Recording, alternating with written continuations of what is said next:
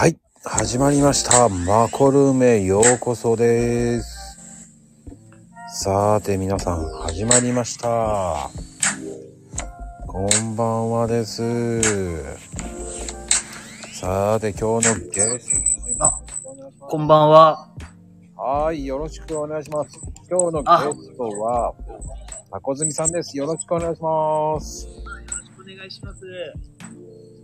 大丈夫ですか？聞こえますか？あ、はい。あ、聞こえてますか？大丈夫ですか？ちょっと遠くなったりしますね。本当ですか？どうですか？いけますか？うん、なんとかいけます。あ、そうですか？はい。では今日ね、よろしくお願いいたします。あ、はい。こちらこそお願いします。いやいやいや、どうですか？緊張してますか？大丈夫ですか？いや、もう本当に1時間くらい前からちょっと緊張がマックスです。ええでも緊張するほどの、はい。すごい番組でも何でもないですから。いやいやいやいや。で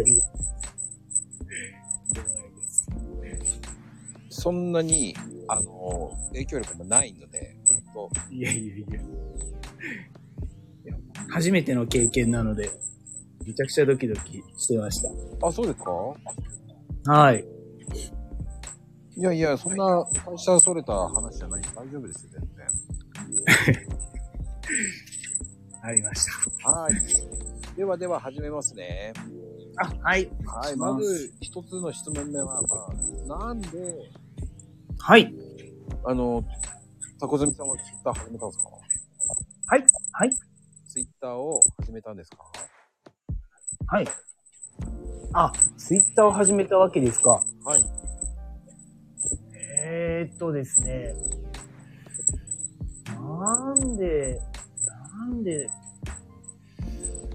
あ、そうですね。あのー経済とかお金について、うん。あの、学んでいる人がいるんですけれども、はいはい。はい、その人について教えてもらってるんですけど、その人がツイッターやった方がいいよっていう、そんなことを言われたから始めた、ですかね。アカウントは結構前から取ってたんですけど、はいはいはい。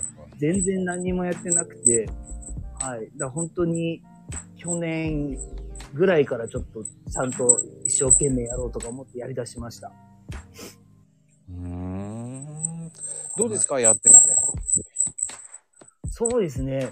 いや、結構、まあ、まこさんもそうですけど、こうやってなんかいろんな方と繋がったり、それこそあの、まあ仕事なんかにもつが繋がったりして、結構すごいんだなっていうのを感じています。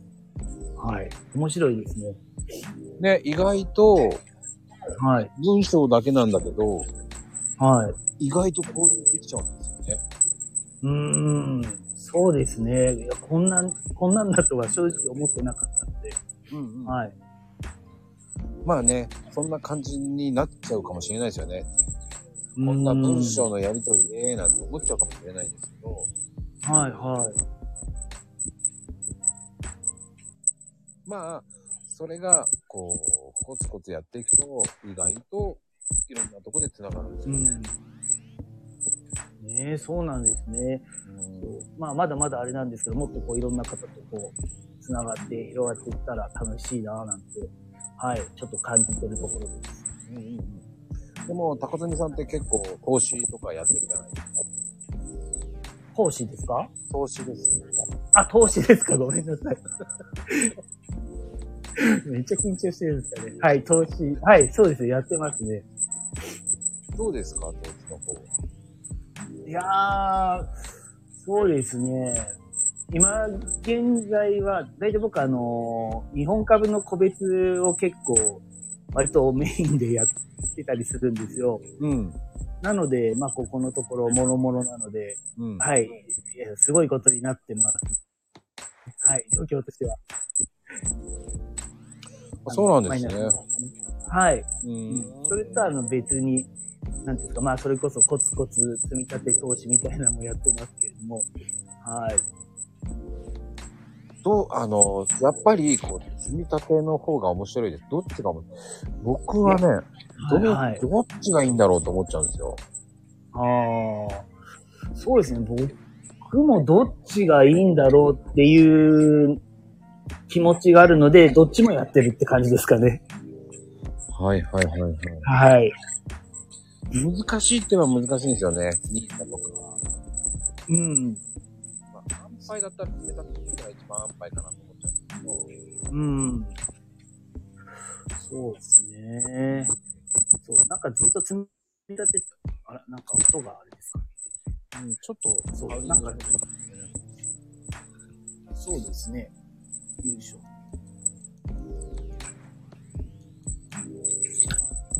あ、大丈夫そうですかね。変わらない。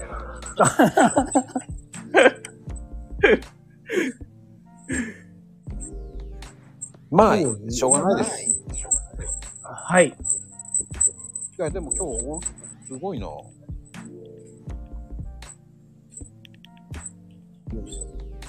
どうですかね？はい。あ、はい。なんかさっきよりちょっといい感じでよく聞こえ聞こえます。タコズミさんはどういう感じのやあれでやってますか？ボリュームアップしてます？はい、アップしてますね。はい。もっと下げた方がいいですかね？ちょっと下げた方がいいかもしれないですね。了解です。そんなもんですね。こんなもんですか？うん。あ、はい。すみません。すみません。うん多分ね、上げすぎでなっちゃうかもしれないんですね。あ、そうなんですね。うん。いや、でもわかんない。いや、変わらないから。まあまあまあ、そんな感じ？まあ、わかんない。うんまあ、まあ、楽に行きましょうよ、もう。はい、はい、はい、ありがとうございます。うん、まあ、いつもこんな感じで、いつもは起こすんで、ハウリングっぽい、なんかこう、キンキキンキああ、確かになんか入ったりしてますよね。ン。はいうんうん。まあまあまあ、アプリが良くないのかどうなのかわからないですけど、はい、はい。もうちょっとね、改善してほしいなと思うんですけどね。なるほど。うん。まあ、それでまあ、あ、そうそう、株の話をしてたんですよね。あ、はい、はい、はい、そうですね。うんうんうんはい。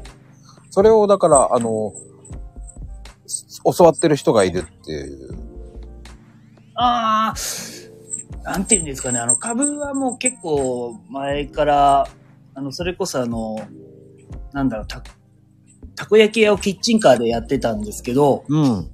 そのキッチンカー仲間が、全然それまでは、あの、株とか投資とか全然、まあ、正直あんま興味なかったんですけど、周りが結構なんかやってて、うん、やった方がいいよ、みたいな感じで言われて、それで始めたんですね。で、はいはい。あ、大丈夫大丈夫、聞こえてそうですかね？聞こえてます大丈夫ですか？ああ、はいはいはい。ごめんなさい、ごめんなさい。で、そうですね。まあ、積み立て投資も、まあ、その子がやっぱり個人事業になってから、うん。なんかやっぱりちょっと将来が不安だなっていうのがあったので、まあ、同時並行的に始めたって感じですかね。はあ、でもどうですか実際キッチンカー。キッチンカーですか？うん。キッチンカーは、いや、すごい、あのー面白いです。面白くって、うんうんうん。ただ、ただですね、あのー今、あのーあキッチンカーはねどのくらいだろう、13年ぐらいやったんです。うん。やって、で、結局ちょっと固定の店舗も持つようになったので、うんうんうんうん。で、あの、人に任せないで自分一人でやってるので、まあ一人じゃちょっと回りきれないのと、あとやっぱコロナで、うん。ここ2年ちょいですか。まあイベントが正直全然なくなっちゃったんですね。そうですよねキ。ッチンカーで出るような。はい。それで、まあしょうがないから、過ごしてたんですけど、まあそれでもなんとか生活できそうかなっていうのが逆にちょっと分かってきたので、もう、イベントもないし、キッチンカーも引退しようかなみたいな感じで、去年、去年でキッチンカーはもうあの、なんだ保健所の営業許可の更新をしないことにしました。やめちゃいました。そうなんですか。はい。そうなんです。車はまだ使ってますけど、営業としてはもうやってないですね、キッチンカーは。え、じゃあ、たこ焼きはどうやって売ってるんですかたこ焼きは、あの、固定の店舗があるので、そっちでやってます。あ、車で行ってって感じですか？そうですね。車で、車で店まで行って、キッチンカーで店まで行って、はい、店でたこ焼きを焼くって感じですかね。もうお店出してるんですね、固定の店舗で。そうなんですよ。はい。なんかキッチンカーのイメージが強すぎて、確かに、そうですかね。そうですね。実店舗でやってんですね、今じゃ。そうなんですよ。今、実店舗ですね。はい。ただでも土日しかやってないんですけど、え、はいなんでですか？もったいないじゃないですか。そうです。もったいないんですけども、あのーなんかそう、なんかせざるを得ない状況になってしまったというか、なんというか、まあ平日あの別、別の仕事をしていて、そうなんですかそうなんです。はい。なので、やりたくてもできない状況なんです。こってあこあの固定のたこ焼き屋が。ああ。はい。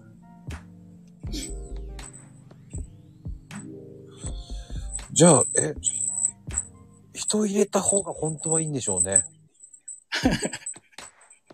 そうですね。もったいない。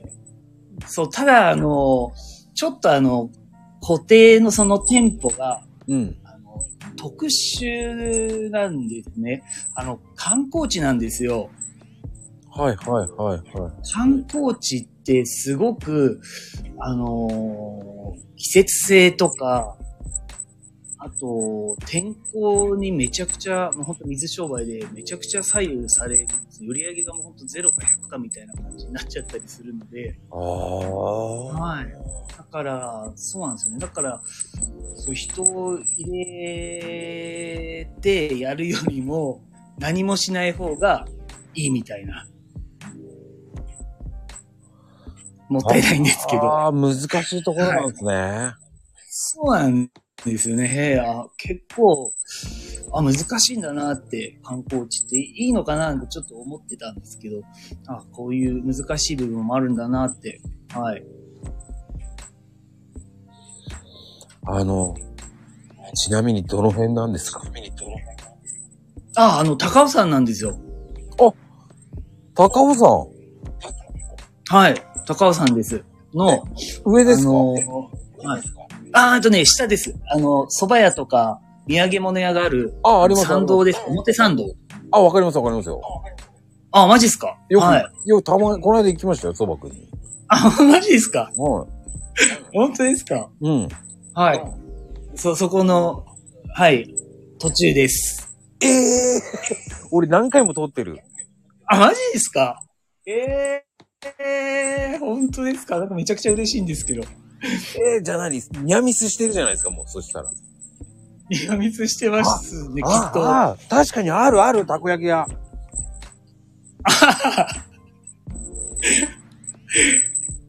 もしかして、そこで、そこです。1店舗しかないですもんね、だって。そうですね、1店舗しかないですね。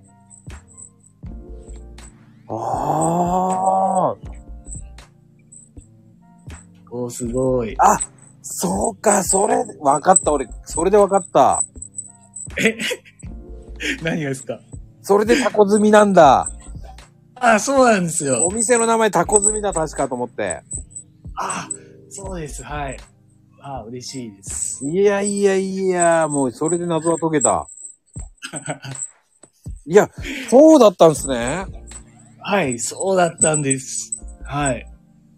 あの、あなんかめちゃくちゃ嬉しいな。はい。あのね、山芋のタコ船って、あ、はいはいはい。そうです、そうです、そうです。そうなんです。はい。めっちゃ並んでましたもんね。あ、まあ、あの、忙しい時期はですね。はい。今の時は暇です、めちゃくちゃ。どっちかです。いやいやいや、一時すっごい行列だったんですよ。ああ。え、何年前かな、時期は ?3 年前か4年前ぐらい。あ、そうだったんですね。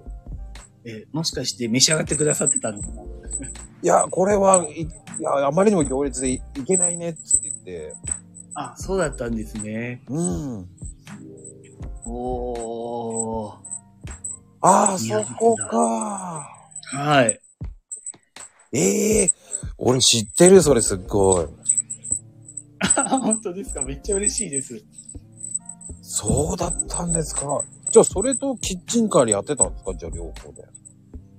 そうですね。あの、夏はやっぱりあの観光地暇、あの、まあ山だから暇なんですよ。暑すぎて。うんしかもたこ焼きですし。だからそういう時は、あの、夏は今度はあの、お祭り、盆踊りとか花火とかあるじゃないですか。うん。うん。なので、あの、車でイベントを巡ったりとか。そんな、はい。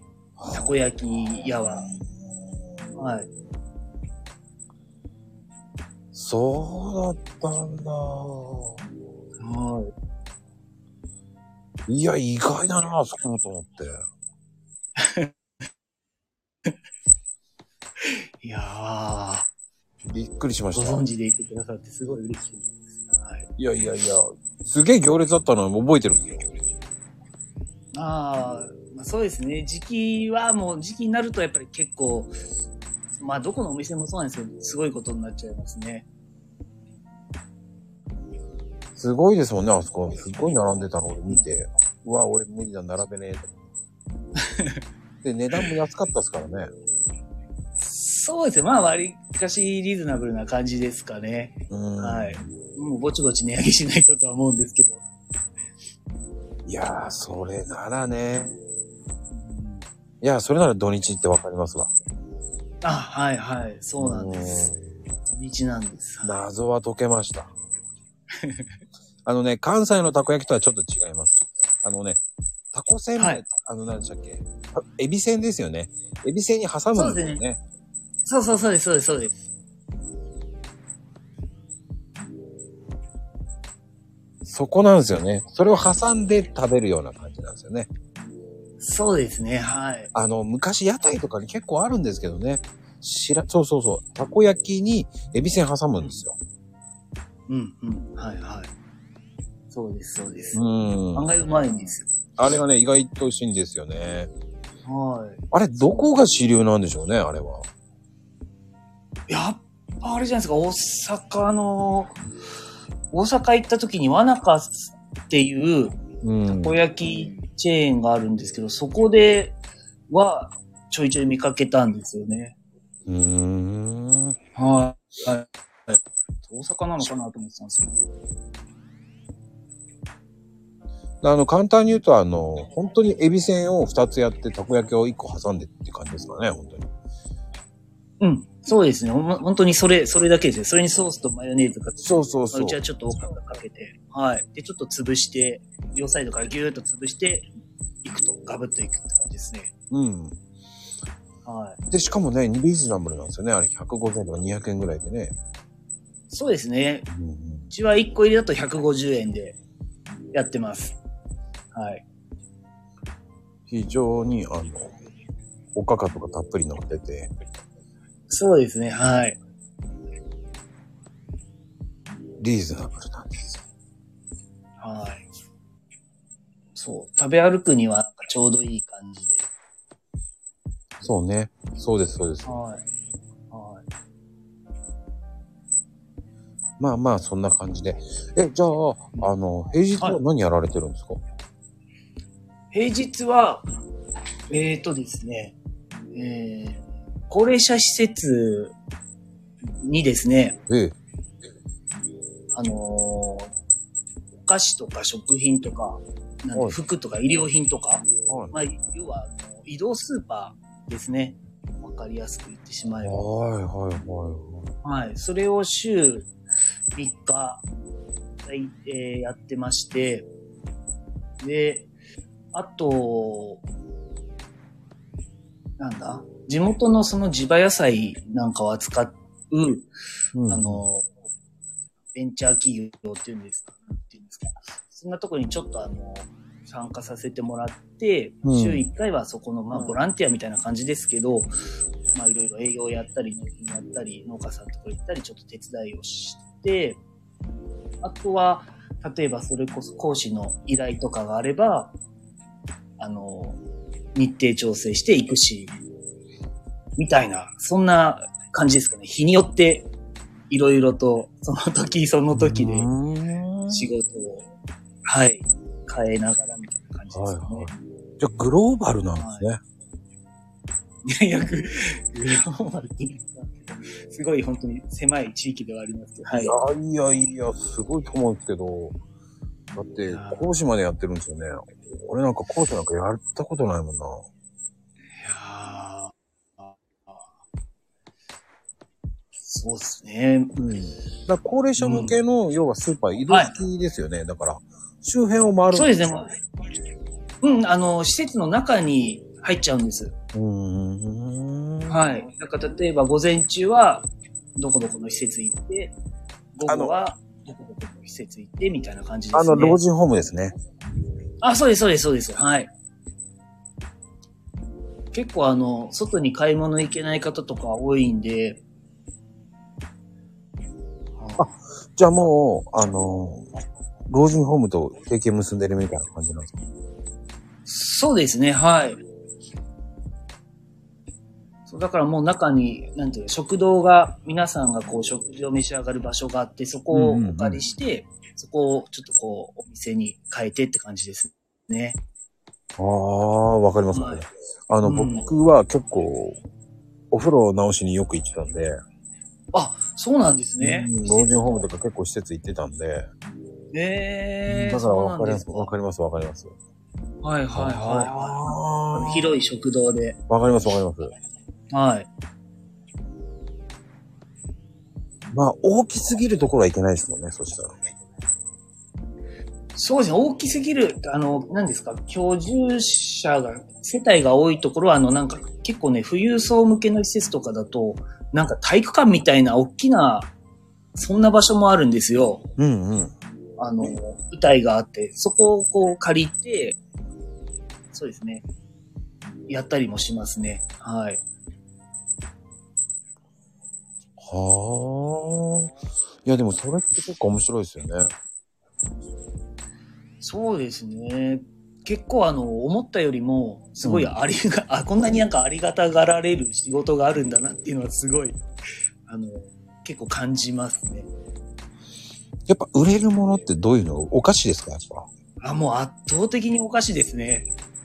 はい、あの、それこそあの、昔ながらのキャラメルとか、ボンタン飴とか、あの、硬くないおせんべいとか、ああ、わかります。うんあの、何でしたっけ？栗のまんじゅうみたいな、ああいうのとか。そうですね。はい。今日ももみじまんじゅうを売ってきました。はい。ああ。ねえ、なんでしょうね。あ、でもかりんとうは食べないか。あ、でもかりんとうも結構、ま、出るんですかかりんとうも？何ですか？んかりんとうもとか出るんですね。つってますかりんとううん。かりんとうとかも、じゃあ、大丈夫なんですね。あ、そうですね。結構だから、それこそ硬いおせんべいとかも食べたいっていう方もいるので、まあ、やっぱそれぞれなので、ある程度こう、うん割と幅広く、うん。うんうん。なんか当初始めた頃の、なんか品数が5倍ぐらいになっちゃったっていうような感じはありますね。ああ、要望、要望とかが増えて。そうですね。はい。じゃああれ、それ専門店とかで仕入れてくるんですか？えーとですね、そういう、いろいろですね、それこそちょっとお魚屋さんにお願いして、佃煮とかそういうのはちょっと手に入れにくいので、おあの、魚屋さんにお願いしたり、うんうんうん。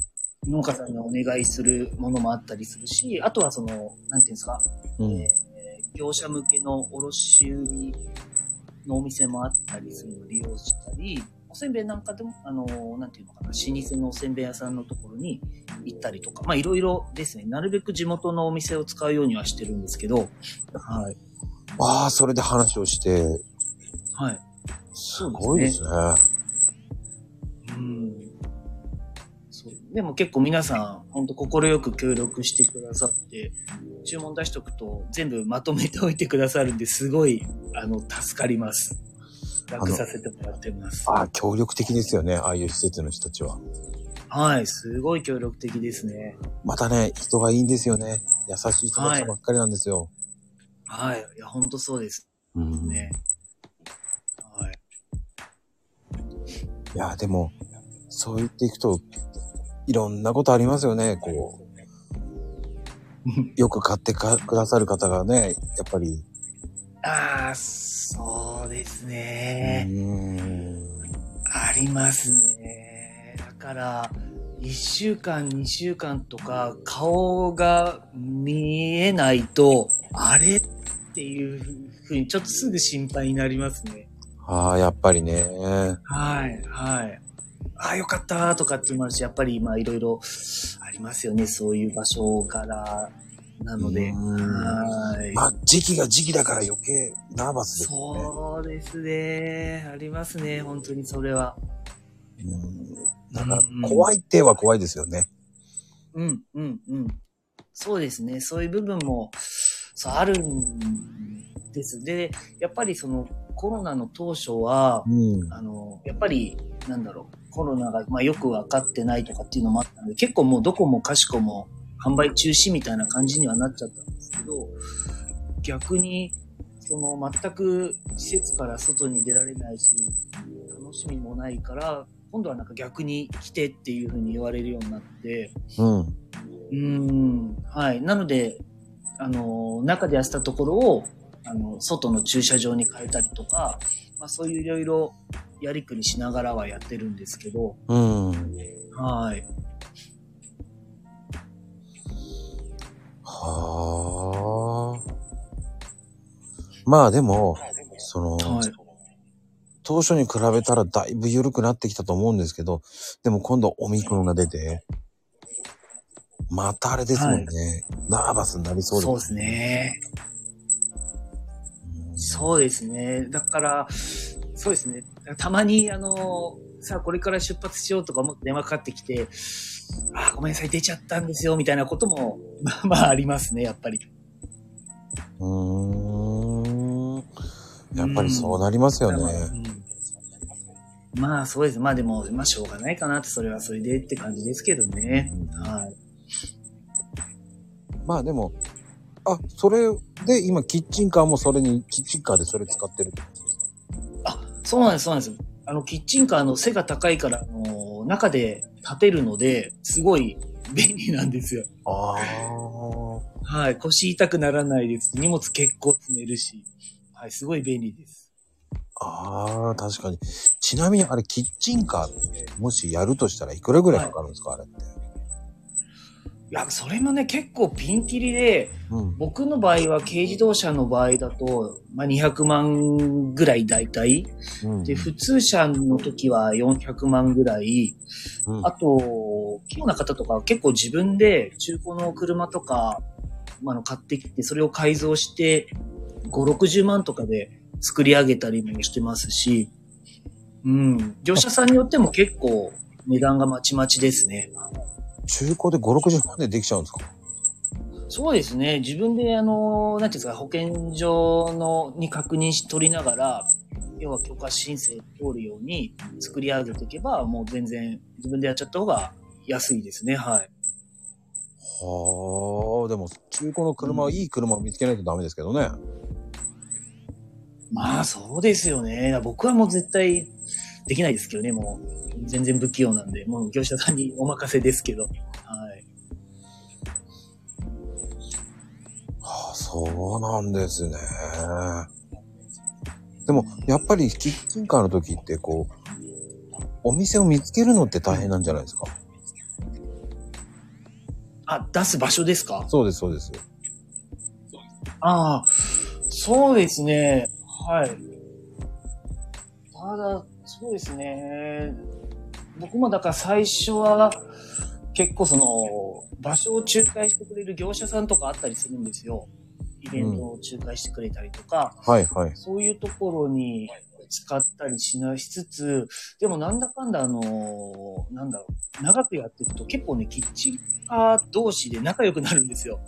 うんうん仲良くなると、仲良くなると、そのお互いの、自分たちは現場って言ってるんですけど、お互いにその現場を紹介し合って、で、どんどんどんどん営業とかしなくても、お互いその仲間同士、仲間内で結構その場所が広がってっちゃうので、はい。あんまりだから場所を出店する場所とかで僕は困った経験はないですかね。へえ、じゃあ今も復活しようと思えばいつでもできるってことですね、そしたら。そうですね。まあ、あの、ちょっと許可もう申請切れちゃったので、また取り直さなきゃダメですけど、まあ、やろうと思えば、割と、どっかないとかいう感じで、あの、はい、あの、仲間に聞いてって感じですかああ、でもね。許可って結構お金かかるんですかあれって？いや、保健所の許可自体は多分、一うん、それもね、自治体によって、あの、金額が違ったりするんですけど、うんうんうんえっ、と、多分東京都だと1万、1万6千とか1万8千とかそのくらいですかね。で、5, おー年更新とかですかね。じゃあそれをキッチンカー持ってそのまま保健所に行くって感じなんですね。そうですね。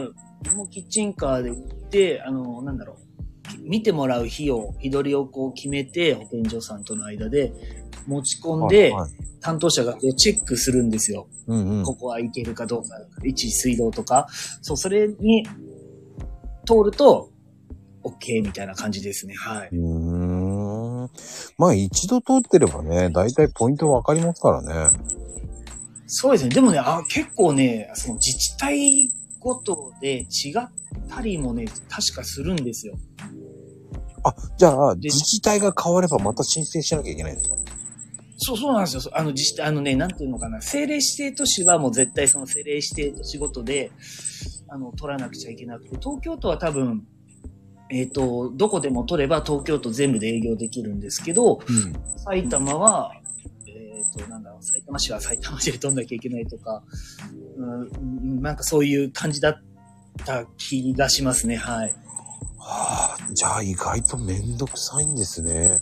そうですね、めんどくさいですね。そうですね、僕も相模原とかに出てた時は一箇所のために、その相模原の申請を取り行って、うんうん。まあ料金も払ってみたいな感じでやったりしましたね。はい。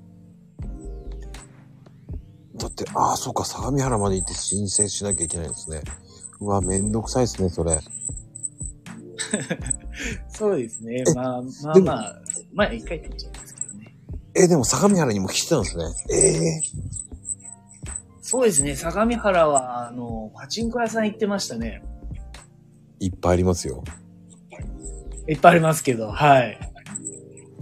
えーっとね、何区？緑区とかってありましたっけ？ああ、あります、あります。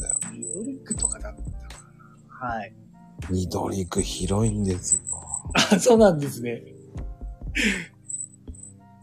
僕は、ああ、今日緑区かと思って楽だと思ったらもう本当に、えー山梨の方で行きましたから、僕は。ああ、そんな広いんですね。広いっすよ、広いっす。ええー、知らなかった。やっぱりそう言ってこうね、知らないものを聞くって面白いですね。ああ、確かにそうですね。うんだからさっきの話じゃないですけど、ツイッターとかなんか知らない世界が結構、はい、面白いななんて、はい、思いますね。うん。まあ、でも、その、たこ焼き屋さんだから安いとかそういうわけではないですもんね。その、車の改造費って。そうですね。そう、そういうわけではないですね。だからまあ、それも結構だから本当にまちまちですよね。どの程度でこうし仕上げるかっていう部分とかでも全然変わってくるでしょうし、うんうんうん。うん。まあなんとも言えないですね。はい。まあね、あの、恐ろしいこと言ってますけどね、あの、目玉焼き屋はどうかなとか。目玉焼き。目玉焼き屋ですか？あ、でもあれですよ。あの、何でしたっけ？タコ船って、その、まあ、エビせんべいにたこ焼きを挟むじゃないですか。うん。確か、名古屋とかは、その、エビせんの間に目玉焼きとかを挟んで、玉せんとか、ああ、ありますよ、玉線は。ありますよね。うんはい。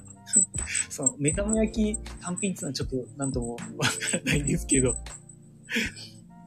はい。斬新すぎてく来るのかどうかがわかんないですけどね。いや、面白い、面白いですね。目玉焼き専門店とか、ちょっいや、そしと。たらねね。あのー揚げ玉の方が来るかな、まだ。揚げ、揚げ玉？揚げた卵です。揚げた卵。ああ、フライドエッグってやつですか。はい。まだそっちの方が来るんじゃないかなと思ってね。すごい卵勝負ですね。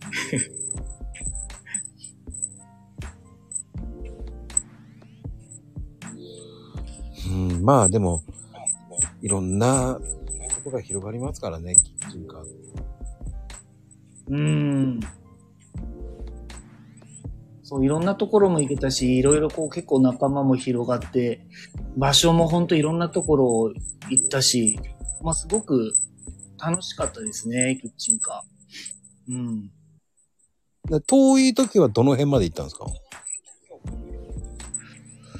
遠い時は、なんだろう、あの、住宅展示場とかの、なんだろう、イベントで、えっ、と、ち、そう、茨城とかぐらいまでは行ったっすかね。茨城か、遠いなんだろう、成成田。千葉県の成田も結構遠かった気がするんですよね。そのくらいですかね。はいはいはい、成田ですね。はい。まあ、意外と遠いですよね、成田って。そうですね、結構、うん、なんか3時間ぐらいかかったような記憶はありますね、はい。うーん。まあでも、その、いろんなことを聞けて、めっちゃ面白いなと思うし、はい。で、あの、タコズミさん的には、はい。それだけやってきた理由なの？なんでそう、たこ焼き屋さんにやろうとか思ったんですか？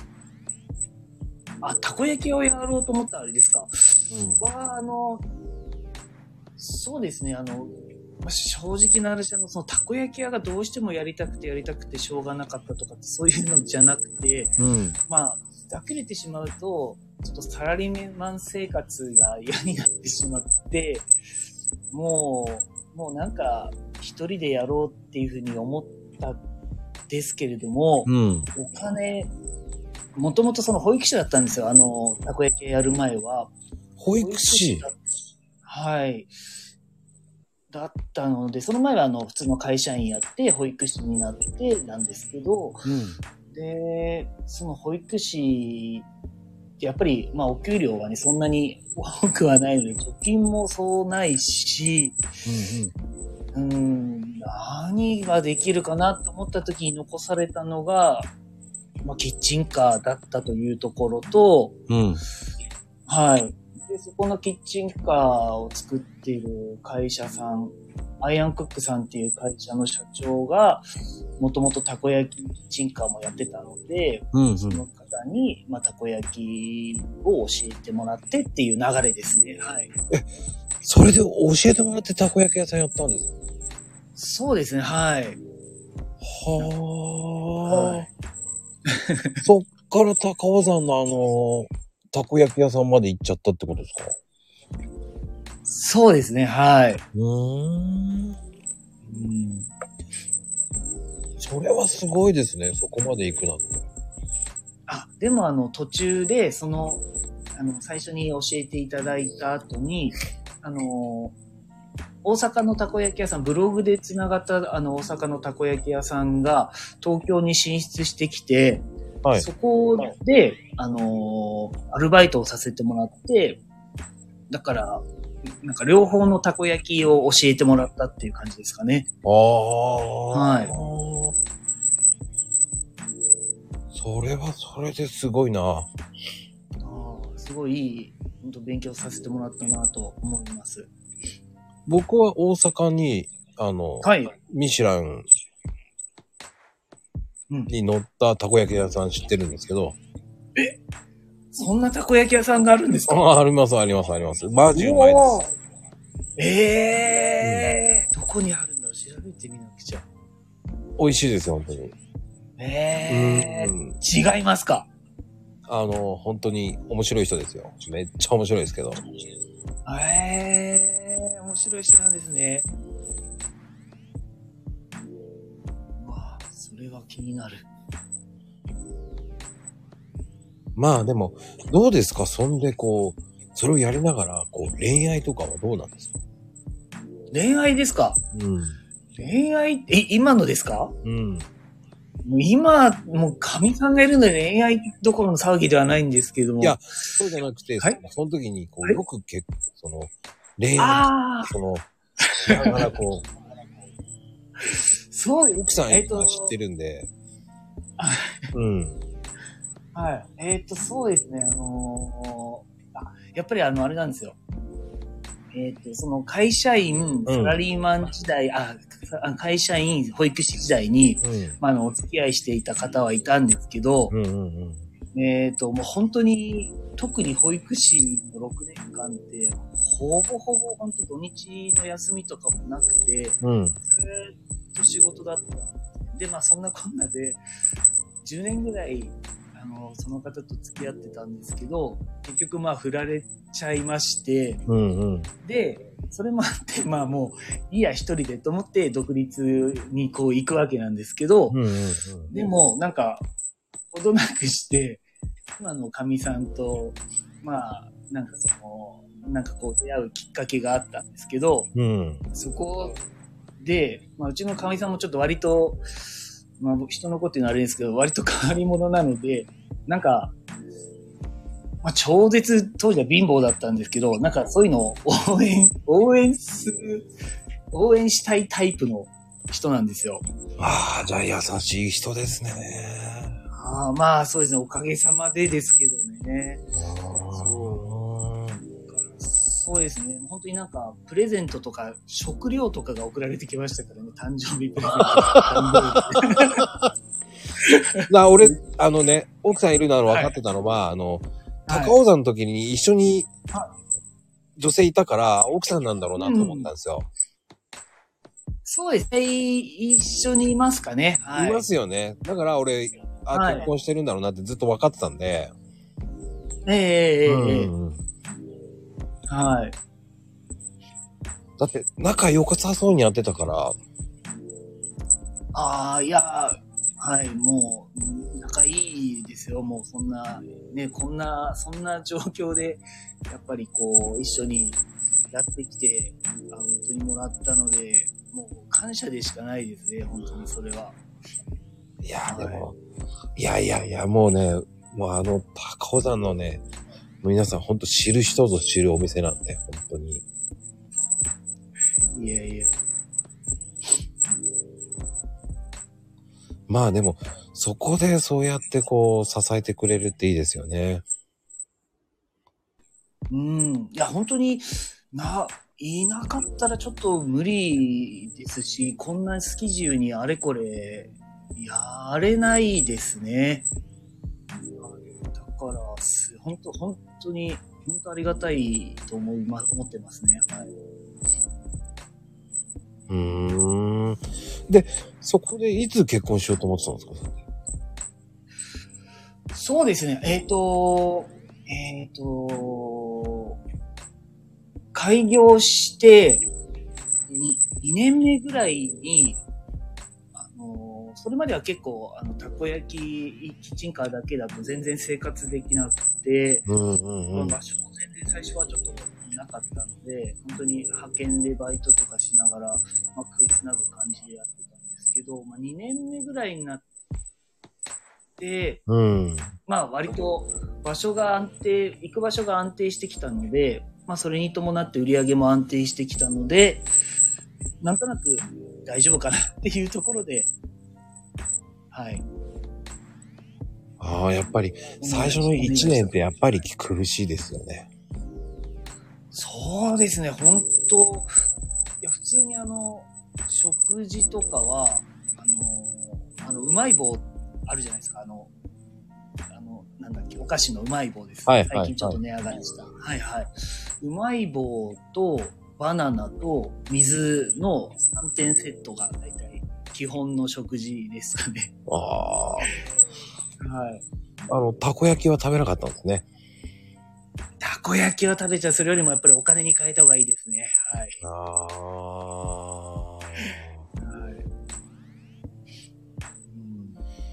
僕は、あの、うん、はい。ラーメン屋オープンした時、ラーメン屋さん。はい、はい。一しに一週間ラーメン500円でやったんですよ。あのー、回転セールみたいな感じですか？はい。でも、はい。最初の3日間は300円でやったんですよ。おおはい、はい、はい。500食。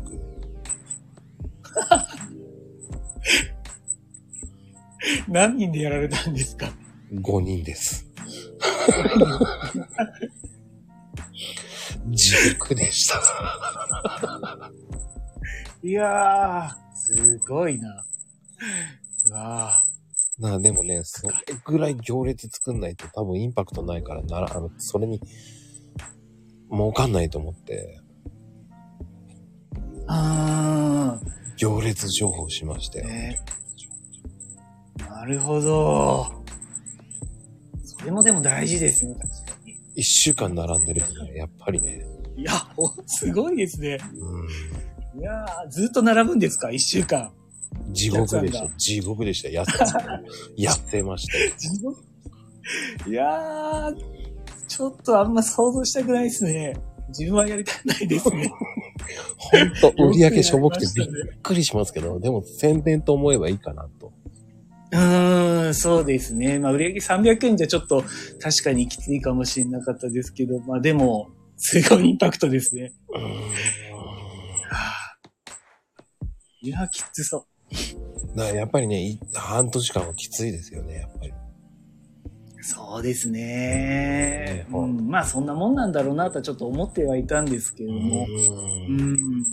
はい。まあまあ、大変、まあ大変でしたね。やっぱりね、その1年目がほんとしんどいんですよね。うん。なんかね、そのやっぱり聞く話だと1年ぐらいでやっぱり辞めちゃう方も、まあまあ、いらっしゃるって聞きますしねう。ーん。うん。それがね、できないものもあるからね。やっぱり、で、やっぱり、あの、体とかも、あと不安になっちゃうのと、俺は何やってるんだとか思う場合もありますからね。いやー、ありますよね。そうですね。思います。僕もやっぱり一人暮らしだったので、その時は。うんで、外部となんか接することもなかったので、やっぱり結構、そっち方面に行く時間もあったりはやっぱしましたね。うん僕もね、お店と家の行ったり来たりしかしてなかったですから、ああ、そうですよね。だ、誰にもこう、は、話してもわ、わ、なんだろう、分かってもらえるものでもないですしね。本当に胃が痛いんですよね。ええ、けラーメン屋さん、もう今はやられてないんですか、うん、やってないですよ、ですよ。うーん、そうなんですね。もう、いいです。疲れました。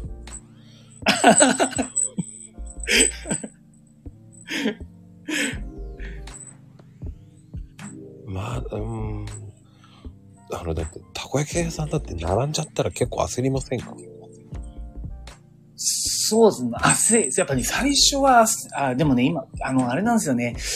まあ、あんまりちょっと、あんまり、あんまりちょっと言いにくいんですけど、あんま行列とか作ってしまうと、うんそのやっぱご近所さんとかにね、やっぱりこういろいろあるじゃないですか。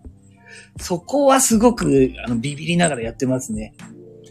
いや、あのね、どう？うんわかりますわかります。あのー、めっちゃ怒られましたもん、俺。いや、そうですよね。そう、そうなんですよ。そう、だからそのための、やっぱり人をつけなきゃみたいな感じにもなってくるし、はい。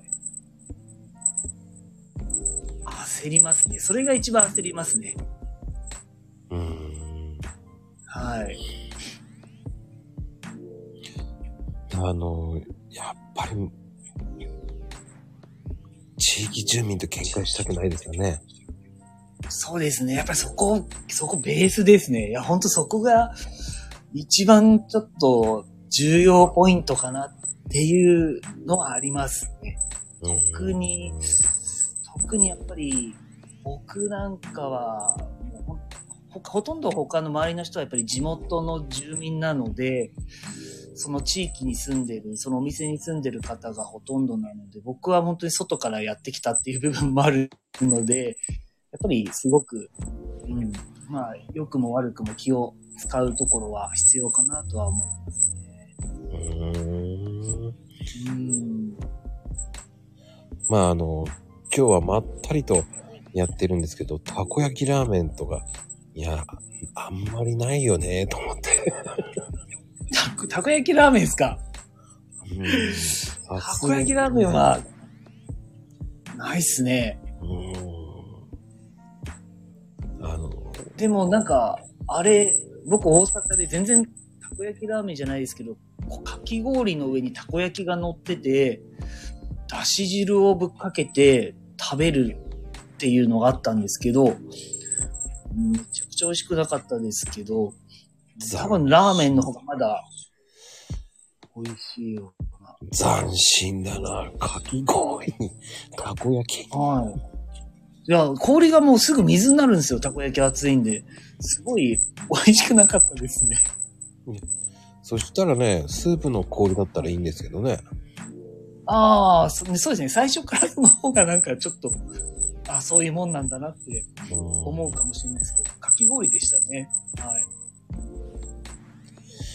うん。何でもこう、挑戦しようとしてるんでしょうね。そうですね。あれこれ、やってるんでしょうね。はい。いや、あのね、本当にしょうもないもの作るんですよ。いろんなの試したり。うんうんうんうんうん。いや、もうね、あの、ね、たこ焼きにいろんなの入れたくな、入れたくなるじゃないですか。そうですね。はい。新しいもの考えなきゃとかね。うんうんうん。でも、シンプルなのが一番いいんですよね。本当は。そうですね。あの、そう、僕もだから結局、最初はなんだかこう、なんだろう。普通なんかたこ焼きって天かすとかネギとかこのなんだか紅生姜とかいろいろ入ってたり、入ってるじゃないですか。うん。そう。だけど、その、なんか、いちいちネギが嫌いとか、紅生姜が子供が辛いから食べられないとか結構いろいろあって、今結局す、最終的にうん。中身、えっ、と、タコと天かすと、天かすと、あ、あと山芋と、あなんだ、お、鰹節の粉末。もうそれだけになっちゃいましたね。もうすごい、そぎ落としていっちゃいました。そういうふうに言われちゃうんですか？はい。ネギは嫌いだからとか、まあ、たまにタコが食べられないからタコ抜いてくれとかって言われたりするのも、年に3回か4回ぐらいはあります。ああ、なんか、あれですよね。牛丼屋行って、あの、肉抜きでっていうようなもんでしょうね。そうっすよね。いやーうん。なかなか。あえーじゃあ今はもう、まあそれ、ネギとかそういうの一切入れなくなったってことですか？そうですね。もう本当に入れなくなっちゃいました。はい。まあ本当になんだろう、うんだしの味的な。原価的には安くなるからいいんじゃないですか？うん。変わんないんですそう、まず、どうだ、まあ、まあ、そうですね。いや、すネギはね、だいぶ変わるかもしれないですね。紅生姜とか別に大したことはないんですけど。はい。でも、僕はイメージ的には紅生姜、ネギが入っているのがたこ焼きだと思ってたんですけど。うんうんうん。僕もそう思ってました。はい。そう思って、でもまあ全部結局シンプルに抜いてって、でも、なんだろう。全然、なんていうんですか、何も、何もっていうんですか、そのお客さんの反応がどうこうとかっていうのは、な、ないですね。言われないんですね。もうそれが普通そのう、そうですね。はい、はい。多分、その、だ銀だことかもそうじゃないですか。うんうん。だそれが当たり前になってきちゃってるんですかね。え、銀だこ、銀だこ、ん？あえ、銀だこってどうなんですか？銀だことかそういうのも、こう、そういうトッピングで後から入れるとか、そういう風にああ、はいはい。やってるから、そのうんうん。そのまんまプレーンのものに、が普通だ、その入ってないのが当たり前になってきちゃってるんじゃないのかなっていう。ああ、なるほど。そうですね。トッピングのメニューとか結構ありますもんね。うーん。まあそれを全部後付けに入れてしまおうと思ってるのかなっ。ああ、なるほど、なるほど。はいはい。そう、うちもネギ、あの、後、後乗せのネギとか、はい、やったりしました。それでもすごく美味しかったですけど。なるほど。うーん。後乗せネギの方が美味しいかもしれないですけどね。うん、後乗せネギめちゃくちゃうまいですよ。はい。九条ネギとかかけたらもう最高ですね。はい。うーん、美味しいですよね。九条ネギ美味しいですよね。美味しいですね。はい。なんか食べたくなってきたな。そう、そう、九条ネギが美味しいとか言っときながら、あのメニューには全然今ないんですけれども。はい。はい。まあまあまあね、やっぱり、でも、夏とか、こう、たこ焼き屋さんって大変じゃなかったですか？いやー、めちゃくちゃ、そう、今はあの、まあ、固定店舗になったからまだ随分楽ですけど、キッチンカーの時は本当に暑くて、あのーうんうん。あのね、やっ一回、えっ、と、5月のゴールデンウィークあたりで救急搬送されたことがあって、で、うん、いや、あれ、本当に怖くて、なんかちょっと気持ち悪いな、あの、100食を、あの、お客さんに配ったらおしまいっていうイベントだったんですけど、うんうんうん。あの、気持ち悪くなりだしたのが90食ぐらいで、ああと10個だからと思って粘ってたら、体が硬直しちゃって、本当に動かなくなってしまって、うんその搬送されちゃったみたいな。そうだ、夏も結構イベントやっぱり、本当に今日気をつけようって心に言い聞かせながら毎日出発する感じでしたね。もう気持ち悪くなったら営業やめるとかって思いながら。はい。やっぱそこで、こう、なんか対策はしなかったんですか？なんか、首に、あの、ヒヒアリンコみたいなの貼っとくあのーそうですね、もう本当に状況がそうなったらお客さんがどうであれも店は閉めるっていうのと、まず心に誓ったことと、うん。それと、あと、あの、キッチンカーにも冷凍庫が入っているので、うんうん。そこに、あの、余計な保冷剤をいっぱい、こう、大きいのを凍らせておいて、あの、あれと思った時には、こう、すぐ脇に挟んだりとかしながら、やってましたね。あともう、とにかく水分を大量に、で、ちょっと、まあ、ミネラルとかも考えながらって感じでやってましたね。僕もね、ラーメン屋さんの時はね、うん。30分にね、2リットルぐらい飲んでましたよ。うーん、いや、わかります。ラーメン屋さんもめちゃくちゃ暑いですよね。鍋とかでかいし。もうね、フラフラになりますからね。フラフラになるからね。いや、なりますよね。わかるね。あれ、フラフラになりますね。うんフラフランってなるんですよ。うん。なん、なんだろうな。歩き方がなんかね、こう、浮き上がり拳みたいになっちゃうんですよね。歩いてても。うん。うん。あれ、本当でもだ、ば、バカにできないですよね、熱中症って本当に。いやー、なんないな。ほんとやばいですからね。ねえ、うん。自分は大丈夫とか思ってたけど、全然大丈夫じゃやっぱないですね。うんうん、わかりますわかります。うんあのね、大丈夫じゃないですよ、本当に。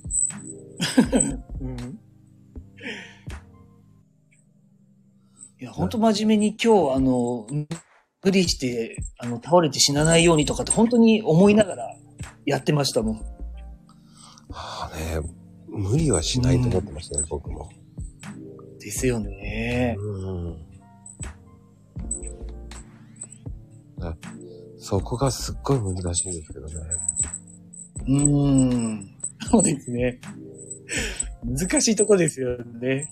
めちゃくちゃ頑張って売りたいし、そうそうみたいな。そう。スープ作んなきゃ売れないし、とか、そういう感じですからね。ガンガン引いたからね炊いていかないととかね。ねそうですよね。でも、暑くてブワーってするし。うーん。僕は、えっ、ー、とね、3日間だけエアコンが壊れて、もう意識朦朧としながら、お客さんに怒られながらやってましたよ。あんなエアコン壊れいや、汗だくでラーメンもまあ、あエアコン効かないんですよ、すいません。つったらもう、うん出てっちゃう人多いし、いやーと思いながら。ああ、そうなんです。出てっちゃうんですか？出てっちゃうんですよ。ショックでかいですよ。それもえー、ショックですね。冷えてるからラーメンなんだろうってなんか、捨て台詞、捨て台詞かけられながら。心の中で、ふざけんなーと思いながら。いや、本当ですようね。んあーそれはちょっと切ないな。うーんそういうことはないですもんね、たこ焼き屋さんってそういうの。そうですね。まあ基本的に特にうちの場合はまあ、外も中も両方暑いので、はい。ただ売れないだけです。売れなくなるだけですね。はい。でもね、天候に左右されちゃいますもんね、キッチンカーは。そうですね。はい。もう夏は本当にイベント出なきゃ全然たこ焼きは売れなかったですね。はい。でも、イベントだったら忙しいんじゃないですか。あイイベントはめちゃくちゃ忙しいですよ。イベント、夏、真夏でも、めちゃくちゃ、本当に、本当にあれですね。うん、命の、命との戦いに売り上げを取りに行くみたいな、そんな感じ、な感じですね。もう、もう3人ぐらいいて、交代交代で焼かないと無理ですよね。ああ、ほ本当ですね。それはすごく思います。思いました。はい。同じように焼ける人間があと二人いてくれたらとかってすごく思いました。へえいやー、でもね、気がつけば1時間になってしまうんですけど、あ、本当だ。もう10時過ぎてるんですね。はい、もう、びっくりですよ。ね、最初の緊張してた頃に比べたら、確かに。なんかすごい、はい。普通になってます、今は。で、ちなみに、あの、はい。お家で作るたこ焼き、あ、はいはい。ちょっと教えてもらうと、ちょっと皆さん喜ぶと思うんですけど。そうですね。あの、お家の場合は、あの、やっぱりどうしても火力が弱いので、うんうんうん。あの、でも皆さん、あの、焦げちゃうと思ってすぐいじくっちゃうんですよ。くるって回そうとするんですよ。だからそれを、ちょっとぐっとこらえて、うん。そんな簡単に焦げないので、あの、うんいつも待ってる時間よりもちょっと3分ぐらい我慢してから、たこ焼きを返すと多分うまくいくんじゃないかと思います。そういうことですね。はい。早く触りすぎてぐちょぐちょになっちゃうっていうパターンがなんか多いみたいなんで。まあ、あの、待ちきれないっていう人多いですよね。ああ、そ、そこをそうですね。待つと多分うまくいくと思います。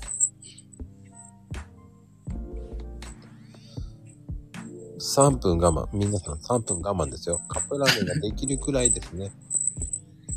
そう、そうですね。その、そのくらいでもいいですかね。そう、ちょっとそんな感じで長めに持って、あの、調整していくって感じですかね。はい。うん。それしかないですもんね、結局。そうですね。それですかね。うまく焼くのは。はい。まあ今、ホットプレートにたこ焼きがついてるような感じが多いですからね。うんうんうん。そうですね。はい。あれも最大にしとかないとダメですからね。うん。あの、中火でいいやと思ってる人いますからね。ああ、そうですね。あやっぱり弱いから、電気だったら完全マックスじゃないと厳しいですよね。うん。はい。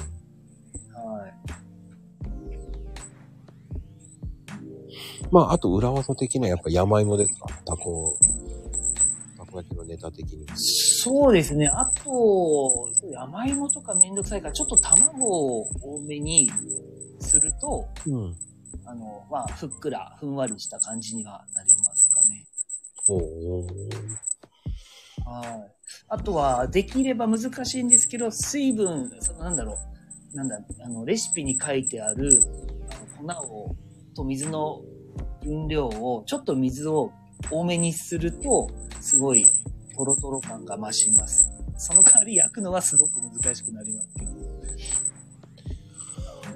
そういうことか。はい。トロトロになる分、こう、丸くさせるのが大変になるってことですね。技術がいるってことですね。そうですね。ちょっと難しくなりますね。家庭用だと正直ちょっと難しいかもしれないですけど、はい。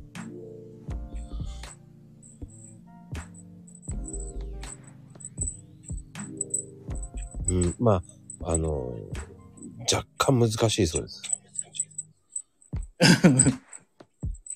難しいと思います。まあね、山芋とか、大和芋とかもね、うんうんうん、入れますそうですね。あの、はいはい。山芋より大和芋の方が粘り気があるので、そうですね。ちょ、ちょっとお高めですけどね。そうそうそう。それはそれで美味しいんですけどね。うん、美味しいですよね。うん。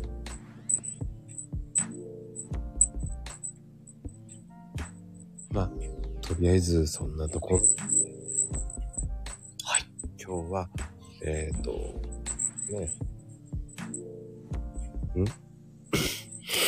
皆さんね、今日は何事もなく、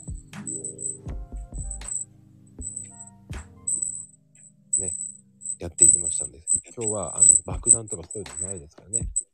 安心してください。まあでも、ツナマヨとかチーズとかこんにゃく、まあ、たこ焼きにそれ入れるのもありだね。ああ、こんにゃくとかも、ですよね。はい。ありますよね。ラジオ焼きって言うんでしたっけ、はい。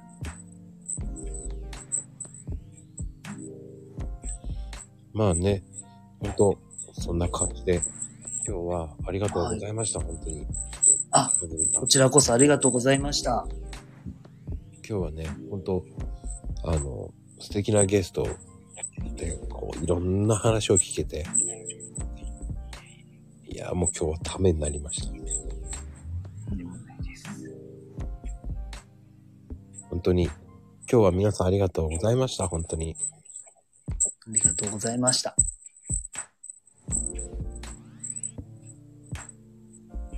はい、今日は何もないパティンですよ。ではでは、バイバーイ。